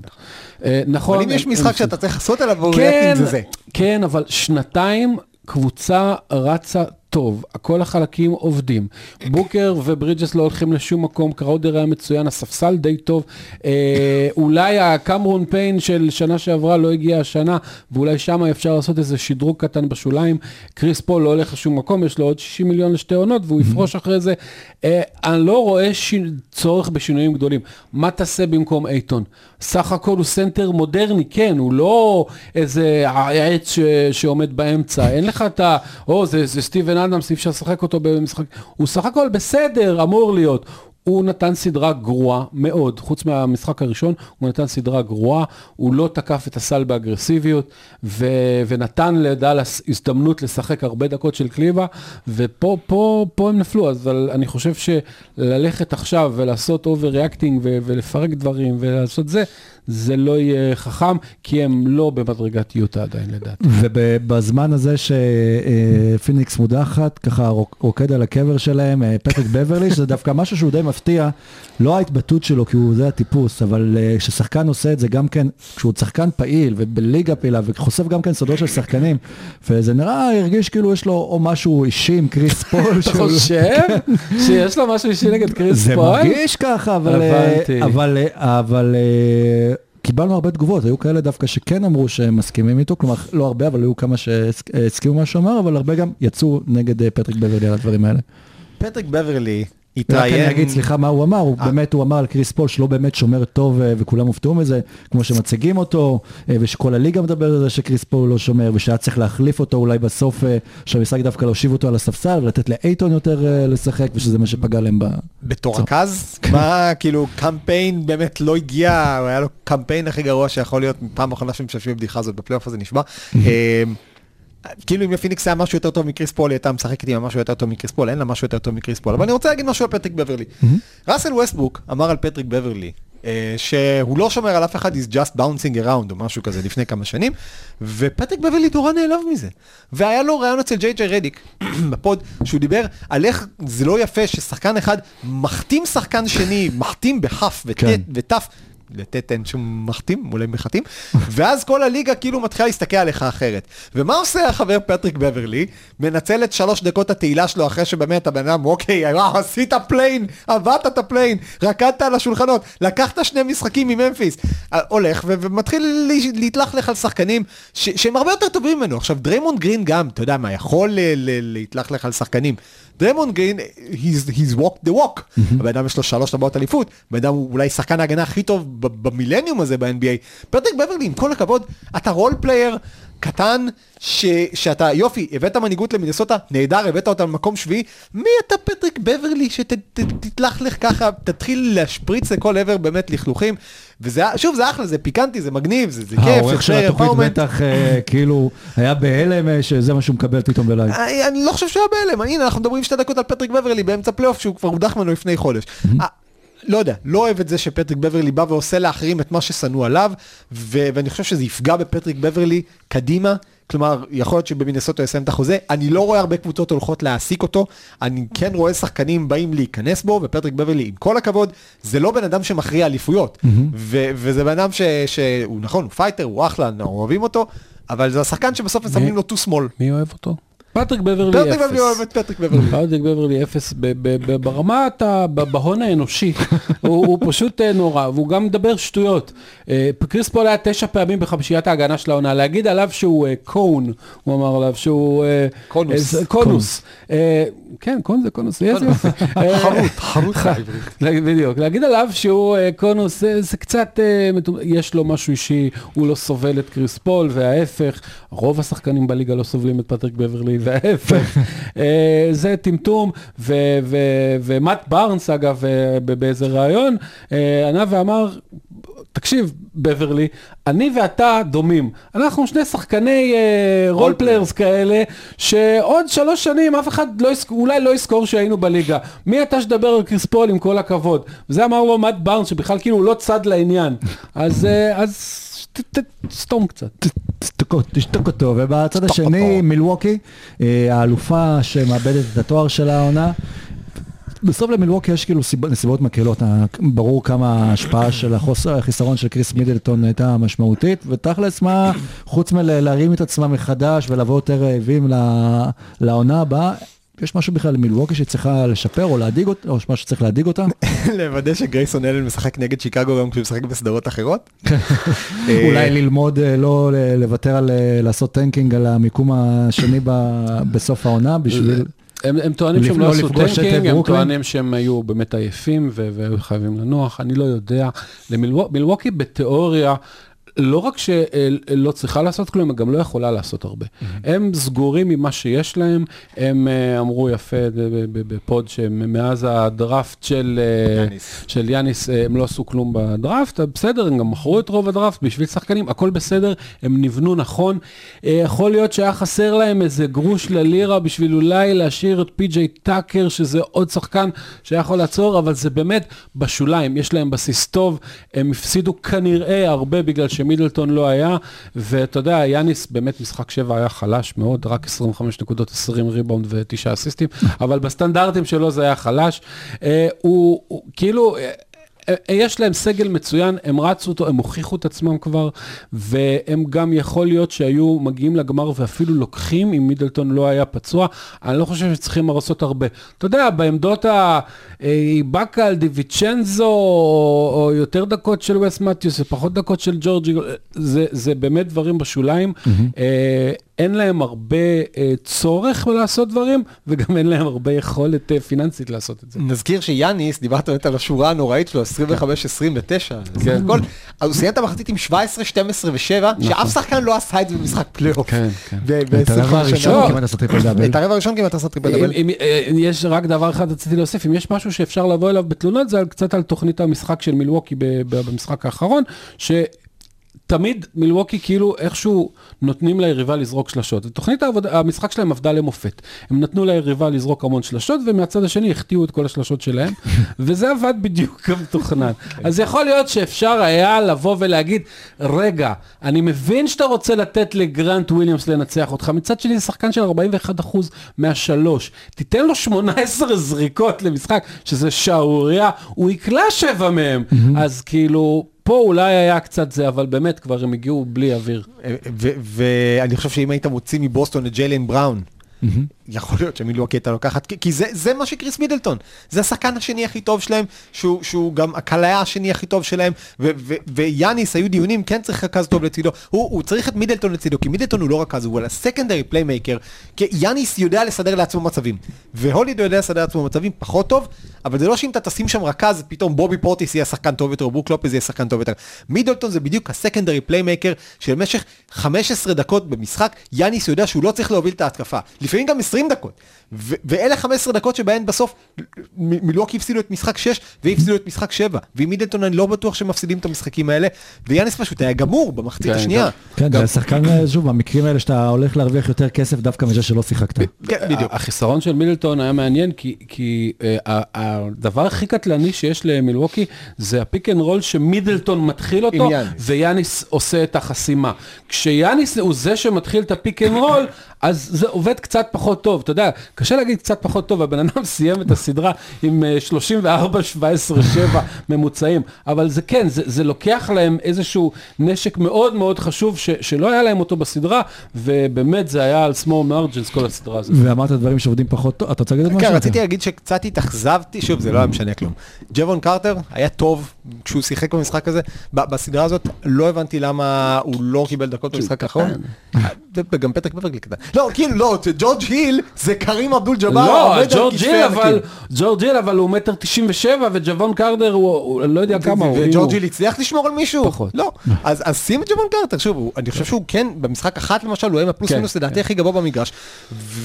ואתה יודע, כששום דבר לא- לא קולע, זה לא שאתה צריך להכניס עכשיו שחקן מהנוער. ג'וון קרטר שחקן בסדר, יכול לעשות לך את ה-10-15 נקודות.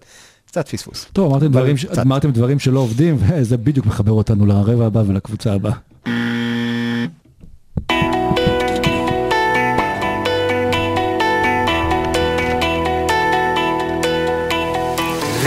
רבע רביעי.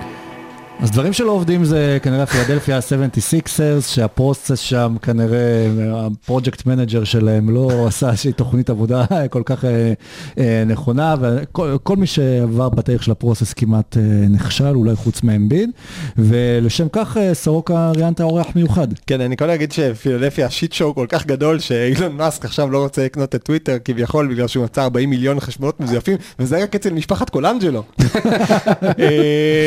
ואם כבר משפחת קולנג'לו, יש אה, ספר ממש ממש ממש טוב בשם Tanking to the Top, שמתאר את שנות הפרוסס של פילדלפיה, שבאמת קראתי אותו בחודשים האחרונים והוא, והוא נהדר. ואחרי ההדחה של פילי, המחבר של הספר זה ירון ויצמן, אה, לא מדבר עברית, אבל קצת מבין עברית בקטנה. אה, בחור אה, אה, שכתב ספר שמתאר באמת את כל הדברים שם, ויש שם, תקשיב, דברים פסיכיים. מספרים שם באמת איך שחקנים היו מגיעים, כאילו חותמים בבוקר, עולים בחמישייה בלילה, המאמן היה קורא להם לעלות מהספסל, וכאילו לא זוכר איך קוראים להם, קורא להם בשמות של שחקנים שנופו שלשום, איך שם סם הינקי באמת המציאו סוגים חדשים של חוזים, שגרמו לזה שאף סוכן שחקנים לא רצה לעבוד איתם. תיאורים באמת מטורפים, ואחד הדברים הכי יפים זה שמספרים שם על פרשת ה burner account של בריין קולנג'לו, ואז כתבו שהבן אדם הצליח לעשות וידוא אימות פרטים, כי הוא גילה שארבע הספרות האחרונות של הטלפון זהות לארבע, למשהו שהיה באיזה ספר של בוגרי תיכון, ואז הוא כתב על ה footnote הזה, האם אתם מאמינים שזה footnote אמיתי בספר על כדורסל בשנת אה, זה? אז, אז ירון ויצמן אה, גם כתב כמה דברים אחרי ההדחה של פילי, ואז אמרתי בוא, בוא נדבר עם ירון ויצמן, אז דיברנו עם ירון ויצמן.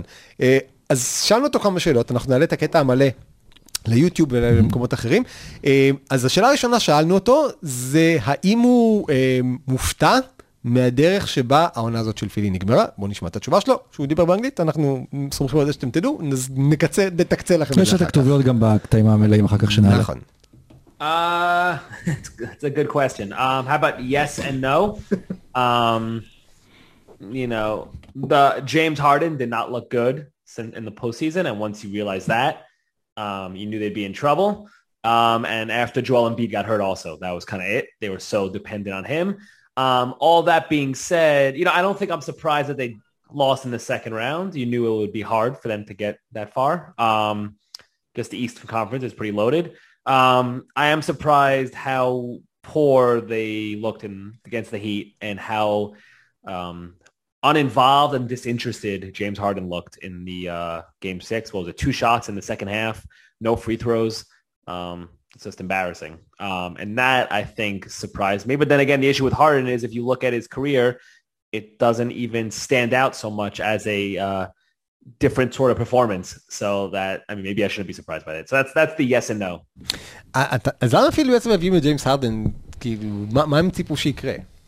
יש אה, לפעמים אה, באינטרנטיה, במרשתת, יש אנשים שעושים כאלה stop motion צילום שלהם כל אה, חודש באותה תנוחה במשך עשרות שנים.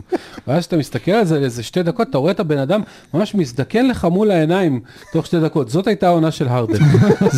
זה, בדיוק זה, אתה פשוט ראית את ההידרדרות שלו משחקן שהיה כל שנה top 2 ב-MVP voting פחות או יותר, לדבר הזה. ונכון, הוא אף פעם לא היה מי יודע מה ברגעי קלאץ' ובכאלה, אבל כזה, הפעם, אני חושב שבדרך כלל זה היה חוסר חשק או, או, או לוזריות, תקרא לזה איך שאתה רוצה, הפעם זה היה חוסר יכולת. לא הצליח לעבור שחקנים, וזה לא, הג'... אבל מצד שני הוא חסך להם מלא מלא כסף בקיץ. יכ- יכול להיות שאולי יצליחו כן לשכנע את הרדן, או שזה גם, כאילו, ואז זה ישפיע אולי כל הליגה, שאתה יכול לקבל הרבה כסף בשביל בוא להיות שחקן שישי. שישי לא, אבל... אני, כן, שוב, לדעתי, אה, פירטתי בזמנו, אני פירטתי בטוויטר את דרך ה- הרעיון שלי. אה, היה לי באמת איזשהו רעיון שהם הולכים לעשות טרייד, שאגב אפשרי עכשיו, אה, אם אתה מסתכל, אחד הדברים שחסרו להם זה סנטר מחליף. באמת שעה לפני התוכנית, דריק פייברס החליט שהוא מאריך את חוזהו באוקלהומה סיטי, מה שאומר שעכשיו הוא eligible בטרייד עוד, עוד העונה הזאת. ודריק פייברס זה יותר טוב מכל סנטר מחליף שהיה לפילדלפיה, וגם היה יכול להחזיק את המבצר 10 דקות כשאמביד אה, אה, בחוץ. ולאוקלהומה סיטי יש כל כך מעט כסף, שאתה יכול לשלוח עליהם את טובייס האריס, ולקבל בתמורה כזה דריק פייברס, טובייס עם ה-35 מיליון דולר שלו, וזה יעבור. אז לדעתי זה משהו שהם יכולים לעשות, ואז להגיד להרדן, בוא נחשוב רגע, מה, מה אתה יכול לתרום לנו? האם אתה רוצה להיות שחקן שישי, כי אנחנו רואים שאתה כבר לא יכול להיות הסופרסטאר ואתה לא שווה כסף של סופרסטאר, ואז אולי אפשר להביא את ברדלי ביל, או מישהו אחר עם הכסף שמתפנה, כי גם דני גרין, הפציעה שלו ב-ACL, יש לו חוזה לא מובטח בעונה הבאה, עוד עשרה מיליון דולר יתפנו לך. יכול להיות שהם יכולים לעשות פה דברים יצירתיים, ודריל מורי בן אדם שעושה דברים יצירתיים, אה, אז, אז זה מעניין. אה, ואם דיברנו על דברים יצירתיים, אז יום אחרי ההדחה, ודוק ריברס שאמר שהוא עשה terrific job, מתייצב דריל מורי במסיבת עיתונאים ואומר שדוק ריברס יהיה המאמן גם בעונה הבאה, ולנו זה נראה דן דיל, אבל אם תקשיבו לוויצמן בין השורות, אולי זה לא דן דיל. Yeah. Okay. So, a couple, one, what is said in a press conference doesn't always necessarily mean that that is uh, so. I'm not saying they're going to make a change, but just I don't know. With Daryl Morey, you just him saying that in a press conference, he's got to say that, right? It's the right move. You have to say that. Um, that's one. Uh, two is Doc Rivers has what's the contract like three years, twenty million left. That's a lot Yeah. of money. Um, and I know 24 million, I think, like Okay. something like that. Yeah, Um, 2025. So I know. Uh, was that Mark Stein? Does Mark Stein? Do you ever get him on? Does he speak Hebrew on these shows? He probably makes me look bad. Mark is a great haver of the program. He's a fantastic friend. Does he doing it in Ivrit? Does he make me look bad if he comes on here? Ah, no, he's basically. Uh, I don't think he's interviewing in English as well, but uh, in, in Hebrew as well. But yeah, he's yeah, he, he's a great he's a great friend of the organization. Wanted to make sure. Wanted to make sure he's not making me look uh, silly. Anyway, I love Mark. Um, yeah, so I think he had the report for 23. But anyway, so that's a lot of money to eat. Um, and you know the Sixers, like, who's the next coach? I don't think Doc Rivers is a great coach. I don't know. I don't know who the answer would be. Um, you know, I know Mike D'Antoni's a name that's brought up, but that would also be a James Harden thing. And like, is that the move you want to do, where you're basically saying, "Hey, we'll bring in the guy for James Harden," when this isn't James Harden's? Like, you know, you heard what Embiid said after the game. You know, this James Harden is not used to James Harden, so we're going to bring in the coach who runs stuff through Harden, and not saying that D'Antoni can't do it, um, can't do different things. Um, so I don't know. Let's let's wait and see what happens with Doc. Also, like for example, if the Lakers stuff is true and there's lots of, you know, I, you know, lots of rumors going on there. Not even public rumors, but private about, you know, Lakers think he's coming. This is why they were slow playing the coaching search, yada yada. If you're the Sixers, you're not going to let him out of that contract, or, you, or if you do, like either you make them give you something as a negotiation, or you make sure the contract is eaten. Like firing Doc Rivers, you got to pay him. So there's other things going on here, I'm sure as well. So let, let's wait and see. I don't know. That's not me saying that I think there's going to be a change, but like I would just see what happens over the next few weeks. ונזכיר שפעם שעברה שקבוצה מלוס אנג'לס לקחה את דוק ריברס מקבוצה בבית האטלנטי, עשתה עליו טרייד לפני תשע שנים ונתנה להם בחירת דראפט לבוסטון, הקליפרס. אני לא חושב שאיזושהי קבוצה תיתן בחירת דראפט על דוק ריברס. אני כן חושב ש... לא אגיד כל מאמן, הרבה מאמנים יכולים לעשות עבודה טובה יותר מדוק ריברס, כי בדוק ריברס יש משהו מעייף. משהו שאתה כבר יודע מה לצפות ממנו, ואתה ראית מה קרה בקליפרס כשהחליפו אותו בטאי לו, אז נכון, לא לכל המאמנים יש עוזר כמו טאי לו. איזושהי רוח חדשה, איזושהי מחשבה יצירתית, איזשהו משהו שהוא פחות מקובע, פחות אני אשחק עם דיאנדרה ג'ורדן גם אם יש לו מינוס 90 בארבע דקות, וכשכולכם תחנקו, רק כי אתם שאלתם אותי עכשיו, משהו שם מתיש, ואני לא... מתיש טייבול אולי. מתיש טייבול. לא חושב שהלייקרס מן הסתם צריכים לעשות את השטות הזאת, ומבחינתם שיתקעו, יחנקו עם דוק ריברס, לא חושב שדוק הוא הפתרון. אה, שאלנו בהמשך למה שמשה אמר על הכסף, האם אה, ג'יימס הרדן הולך לקבל חוזה מקס, שיכול להיות 270 מיליון דולר לחמש עונות, והתשובה של ירון מצחיקה במיוחד. Max, no, no, Max is out. Um, if they give him a Max and he's got some kind of like, you know, he's got naked pictures of Dal Morey and Josh Harris on his phone or something and extorting them. There's no, no chance that there's a Max. Um, I do think they'll sign him. You know, I think they're going to work out. He has a little leverage in terms of the player option, right? So he can pick that up or he can tell them, you know, I won't pick it up, but you give me a sort of, you know, instead of picking it up, you give me a four-year deal. You know, there's ways to kind of maneuver around to get the number lower. And maybe they can get to a point where a number is not awful because, well, we're all criticizing James Harden. He's still a good basketball player. You know, there's still reasons. The Embiid, him and Embiid as a pick and roll partner, statistically, like the numbers on that were better than any pick and roll partnership in the NBA. Um, there are other stuff going on there. Yeah, it's so just I don't, you know, they'll bring him back. Not a max. That's definitely out.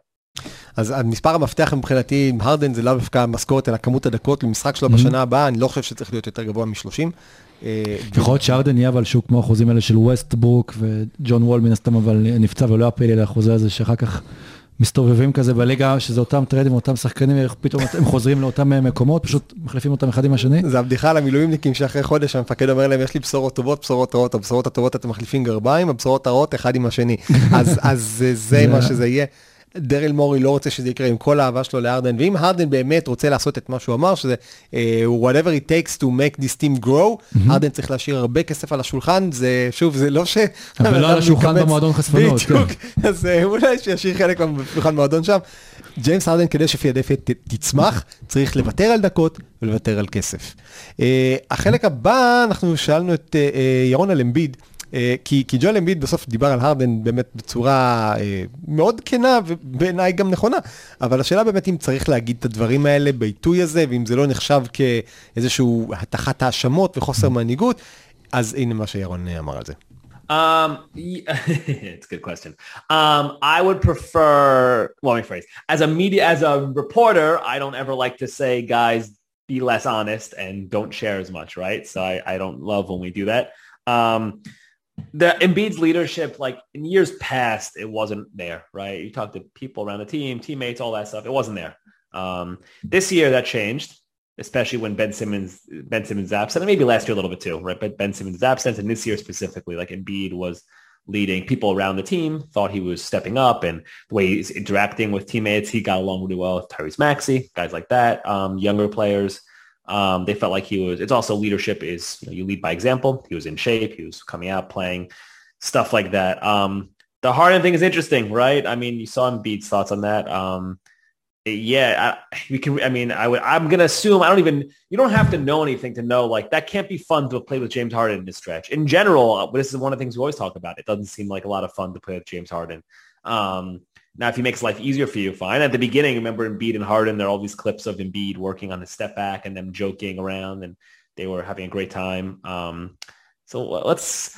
The answer is I'm not sure. Let's see what happens over the offseason next year and see how things look. But I do think it's worth paying attention to in terms of Embiid's feelings um, in regards to having Harden as his primary running mate. מה, אתה חושב שהדברים האלה של אמביד, הדרך התבטאות הזאת שלו, מרחיקה מפילדלפיה שחקנים שרוצים לשחק איתו? אה, לגבי סימונס כן, אבל אה, שחקנים, אז לא. מזרנים. אני דווקא חושב, רגע, סליחה שנכנס ל- למשה, עוד לפני שהוא ענה אפילו, אבל אה, זה מה שמצפים, כלומר זה מה שהיה גם עם ג'ימי באטלר לצורך העניין ב- במינ- ב- במינסוטה, ושאחר כך בצורה מפתיעה, כאילו נפרדו דווקא מבאטלר, ואז גם זה קרה בפילדלפיה. ואולי דווקא ב-NBA של ה-NBA שלהם מחפשים את השחקנים האלה, הכנים שידחפו אותך קדימה ו- ויהיו אמיתים, שזה, ככה נראה מנהיג. כן, אבל יש הבדל, כאילו, ג'ימי באטלר עושה את זה באגרסיביות, ואמביד סך הכל עושה את זה אולי בצורה אה, פומבית aggressive. מדי, אבל, אבל הדברים שהוא אומר הם לא, לא נכונים, והם לא, הוא לא בא ואמר אה, ארדן שחקן גרוע, הוא אומר כן, אני מצפה לי יותר אגרסיביות בדקות האלה. וזה לא אומר שהוא לא יכול, ואני חושב שזה בסדר. ומנהיגות זה גם להגיד את הדברים הלא נעימים, לא רק אה, כל הזמן אה, ללטף ולעודד. אתה חושב שפילי יכולים, עוד יכולים להגיע לגמר? פילי? כן, אני חושב ש... אה, אני, אני לא הייתי עושה את המהפכות שאתה מתאר, דריק פייברס על טובייס האריס וכאלה דברים. זה, זה לבוא ולהגיד, די, זרקנו את אה, העונות הקרובות. אני כן חושב שאם אתה יכול להגיע עם ג'יימס הרדן לאיזה סידור של... אה, הנה 120 מיליון לארבע עונות, אוקיי? תעלה לנו 30 מיליון, לא 55, אוקיי? ו- ואז אפשר יהיה לעשות משהו, כל מיני דברים, וההתפתחות, ש- ומקסי ימשיך להתפתח, ואמביד ימשיך להיות ברמת MVP או קרוב לזה. אה, ו- וכמו שאמרת, הרדן ישחק 30 דקות, ולא ינסה יותר אה, להיכנס ו- ו- ולסיים מתחת לסל, כי הוא לא עושה את זה טוב, אבל אה, כן, אה, ויצמן אה, צדק, כי אה, 1.26 נקודות למהלך כל פעם שהרדן עושה פיק אנד רול עם אמביד, זה כלי נשק מאוד מאוד חשוב. אז שוב, צריך, אם היה להם עוד איזה... עוד איזה קלעי, עוד איזה סת' קרי כזה, אז, אז זה יכול להיות טוב, הם צריכים באמת, יש מצב שאם הם עושים כמה שינויים בשוליים, בסנטר מחליף, בעוד אה, אה, wing אה, שגם קולע, לא מתיס ת'ייבול, אז, אז יכול להיות שהם יהיו יותר טובים. הם לא היו מאוד מאוד רחוקים, בוא, בוא, בוא לא נשכח, במשחקים שאמביד שיחק הם היו 2-2. אוקיי? הם הפסידו את שתי המשחקים הראשונים כי ה-MVP או השני בתואר ה-MVP לא שיחק, אוקיי? זה, זה בסדר, זה לגיטימי, זה אפשרי. אה, אני, אני, אני לא חושב שנסגר החלון, אבל הם יצטרכו לפעול מאוד בעדינות. לטובתה גם ולטובת הרדן צריך להגיד, זה שמגיע שחקן חדש בטרייד ככה לקראת סוף העונה, זה לא אומר שההשפעה תהיה מיידית, לפעמים גם לוקח יותר מהחודש, חודשיים עד שנכנסים לעניינים, בטח כשבא הפלייאוף. יכול להיות שאחרי הכנה נכונה לעונה, ובפתיחת עונה הבאה, אז הרדן ייראה אחרת, השילוב ביניהם ייראה אחרת, והקבוצה תוכל אגב- לרוץ יותר טוב. אגב, פאסיב אגרסיב זה מתחבר למה שאמר אה, סורוקה על אה, אה, דוק ריברס. אה, שאלו את ארדן האם אה, לגבי היכולת שלו במחצית השנייה, והאם שיחקו בשבילו תרגילים, והוא אמר next question, שזה בעצם ארדן בא ואומר, המאמן לא השתמש בי נכון. עכשיו, אתה יודע, זה הרדן, צריך לקחת כל מה שאומר בערבון מוגבל, אבל, אה, אבל כל מי שעיניו בראשו ראה שלא השתמשו בו נכון. מה שנשאר מהרדן זה לא מקרה ראסל ווסטברוק, שכל אוהדי הלייקרס מתים שהוא אה, יפנה שמאלה באלבקרקי ויעלם. אה, זה, זה לא זה. מה שנשאר מהרדן זה לא שחקן top שלוש בליגה, כמו שהיה אה, עד לפני שלוש שנים, אבל מה שנשאר ממנו זה השחקן ה-27 בטיבו בליגה, ה-31, ה-22, אני לא יודע, וזה הרבה, זה הרבה מאוד, וצריך להשתמש בו כמו השחקן ה-27 בליגה, ולא כמו, אה, אה, לא יודע מה, שחקן... אה, מוביל לפרקים ושחקן לא קיים לפרקים אחרים. אז אה, הנה מה שירון אומר, וגם אומר אה, שטייריז מקסי, יכול להיות שאולי הוא זה שיצר את כל הפרויקט הזה.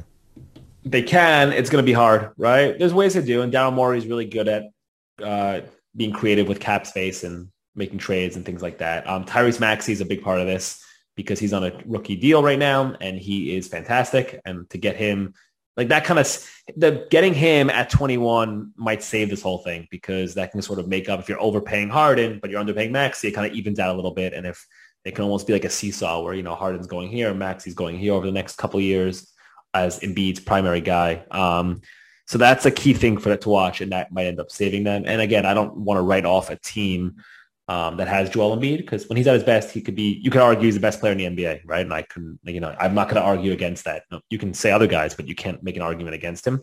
Um, yeah, they need some more depth, some wings, but those are guys who they should be able to find as well. Um, so like, you know, I don't like to overreact. Like there's definitely issues here, but a couple additions along the periphery and Maxi takes a step forward and Embiid's health become playoff time and suddenly it's a contender. So. אז עד uh, כאן uh, חלקו של ירון ויצמן מפוקס ספורטס, המחבר של טנקינג טו דה טופ, כאמור נעלה את זה גם בנפרד, אז גם עד כאן חלקה של פילדלפיה בעונה זו, וכן. ועד כאן אה, חלקנו בפרק 101 של עושים NBA. תביאו לי אמבולנס. אתם מוכנים לסדרות? עוד לפני כן יש את? הלוטרי שבו כולנו יודעים שסן אנטוניו הולכת לזכות באחד משלושת המקומות הראשונים. נכון, ואתה ישנתם מספיק, כאילו, אני תמיד בפלייאוף יש את הנ- את הנפילת מתח הזו ככה באמצע של עייפות. הכנתי 163 קללות שונות על סטף קרי, ואני מתכוון לא לחזור על אף אחת מהן במהלך המשחקים. זה כמו שלאסקומוסים יש 100 דרכים להגיד שלג. כן, נכון. אם אתם רוצים, אה, אם אין לכם ליג פאס, או אין לכם אה, מנוי לערוץ הספורט, או שסתם אתם אה, מעוניינים אה, לקרוא, לצפות במשחק בצורה טקסטואלית, מציע לכם לעקוב אחרי משה בטוויטר, והפליי בפליי המיוחד שהוא מציג, שאני בטוח שזו תהיה חוויה אחרת שלא תוכלו לספר עליה לאף אחד. תודה רבה, ערן סורוקה. תודה רבה, תודה משה. דוידוביץ'. תודה רבה, תודה לוצקי. רבה לכם. תודה, עידן לוצקי. ואנחנו, יאללה, צריך ללכת לנוח יאללה, קצת. צריך לרוץ. הגמרים מתחילים. קריאת שמע של שחרית. יאללה ביי. ביי.